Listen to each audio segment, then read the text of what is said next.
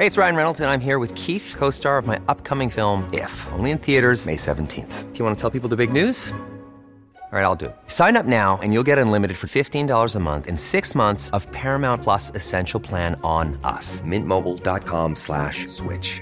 Upfront payment of $45 equivalent to $15 per month. Unlimited over 40 gigabytes per month. Face lower speeds. Videos at 480p. Active Mint customers by 531.24 get six months of Paramount Plus Essential Plan. Auto renews after six months. Offer ends May 31st, 2024. Separate Paramount Plus registration required. Terms and conditions apply if rated PG. Many of us have those stubborn pounds that seem impossible to lose, no matter how good we eat or how hard we work out. My solution is PlushCare.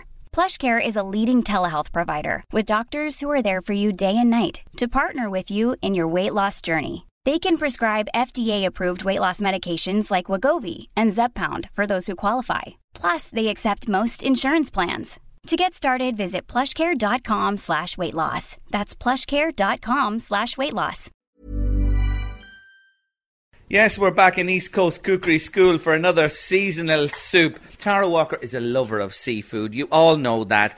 And a seafood chowder, are we taking um, poetic license in calling it a soup? Well, I suppose we are a little bit, but I thought it would be just nice. Um, I think it's a real celebration of our local um, seafood that's available to us. And it's actually my husband's probably one of his favourite things to eat, more than mine. Sometimes I find it slightly on the heavier side. I love, I don't know if you remember, we did a zuppa de pesce, which is another fish soup on the show.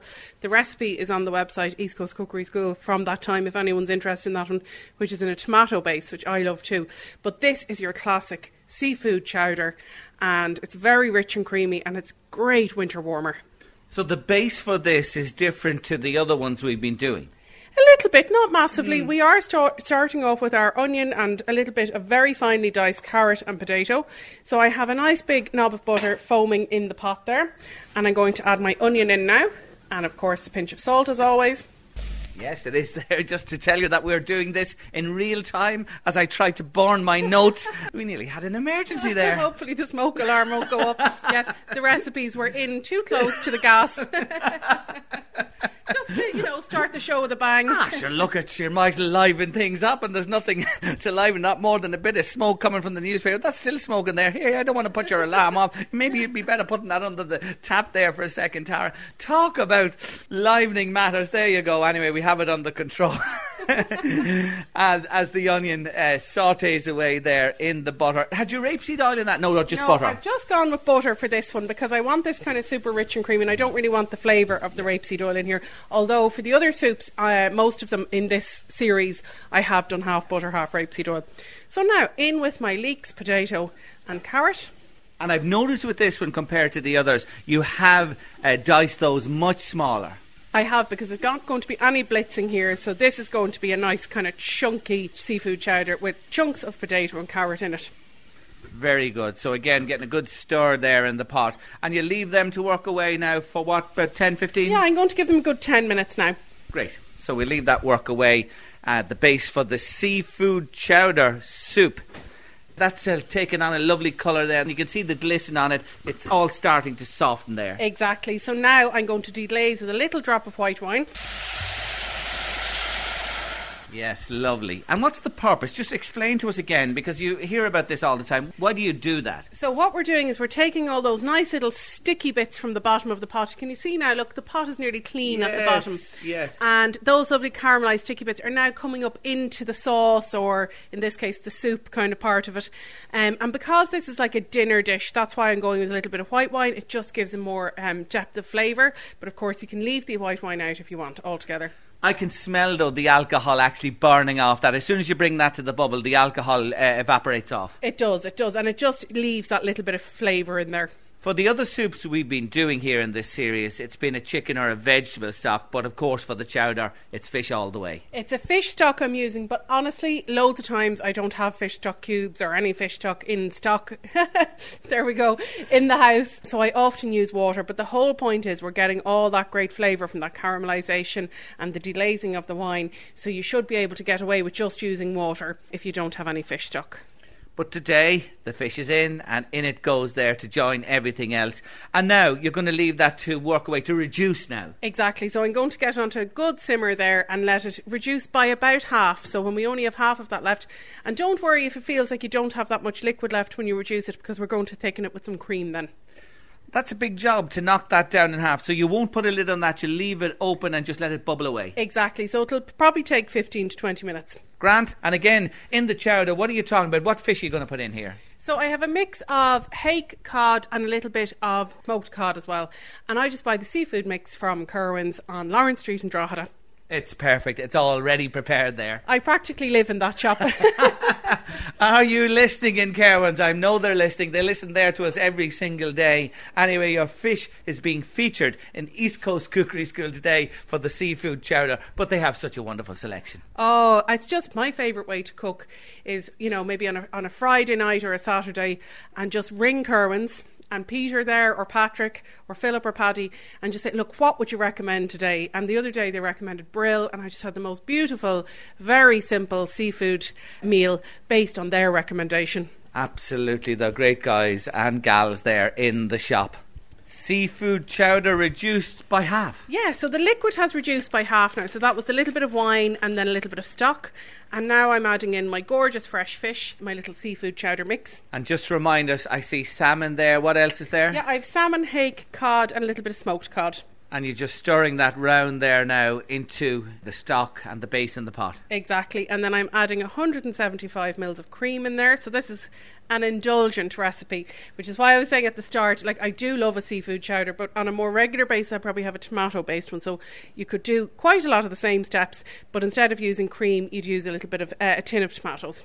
So if you want to keep the uh, LDL cholesterol under control, go for the tomato base rather than the cream. But look at once in a while, what's the harm? It looks beautiful. It looks so rich, so succulent. It's gorgeous, isn't it? So we're going to get up to a little bit of a simmer here, and that'll cook out the fish. It really only takes about five minutes when the fish is, you know, kind of cut quite small like this. It's really important not to overcook your fish. People, I think, have a nervousness, like is the way with chicken or something, and actually, fish is very delicate. It doesn't take long, and you, I think a lot of people actually who ask me for fish recipes for my classes say to me they're nervous with fish and they always end up overcooking it and it's dry. So it's important just to have a little bit of care with it and, and just have confidence that you just cook it through but not overcook. Great. So let's give the chowder the few minutes it needs there, and we'll be ready to rock and roll. Seafood chowder, oh my word. Get a waft of that up your nostrils. So, Jerry, I'm just having a little taste for seasoning. It's been kind of simmering away there for about five minutes, so the fish is cooked now. Mm. I'm really happy with that. I'm not going to adjust the seasoning at all. Really happy with it, and I'm just going to pop a little bit of my fish on the bottom, just to make sure everybody, you know, gets a kind of equal quantity of the fish. And then let's just take the broth with my ladle and ladle that on, and I'm going to serve that up with a little bit of fennel. Dill is lovely too, parsley, That's a good point there because you could just shovel out all the fish into so many bowls, and all you'd be left with is actually the juice of the I chowder know. and no fish. And especially if you're in a restaurant, you can imagine how unimpressed your diners would be mm. with that. So let's pop a nice leaf of fennel, frond, I should say, and let's have a little taste of that, Jerry.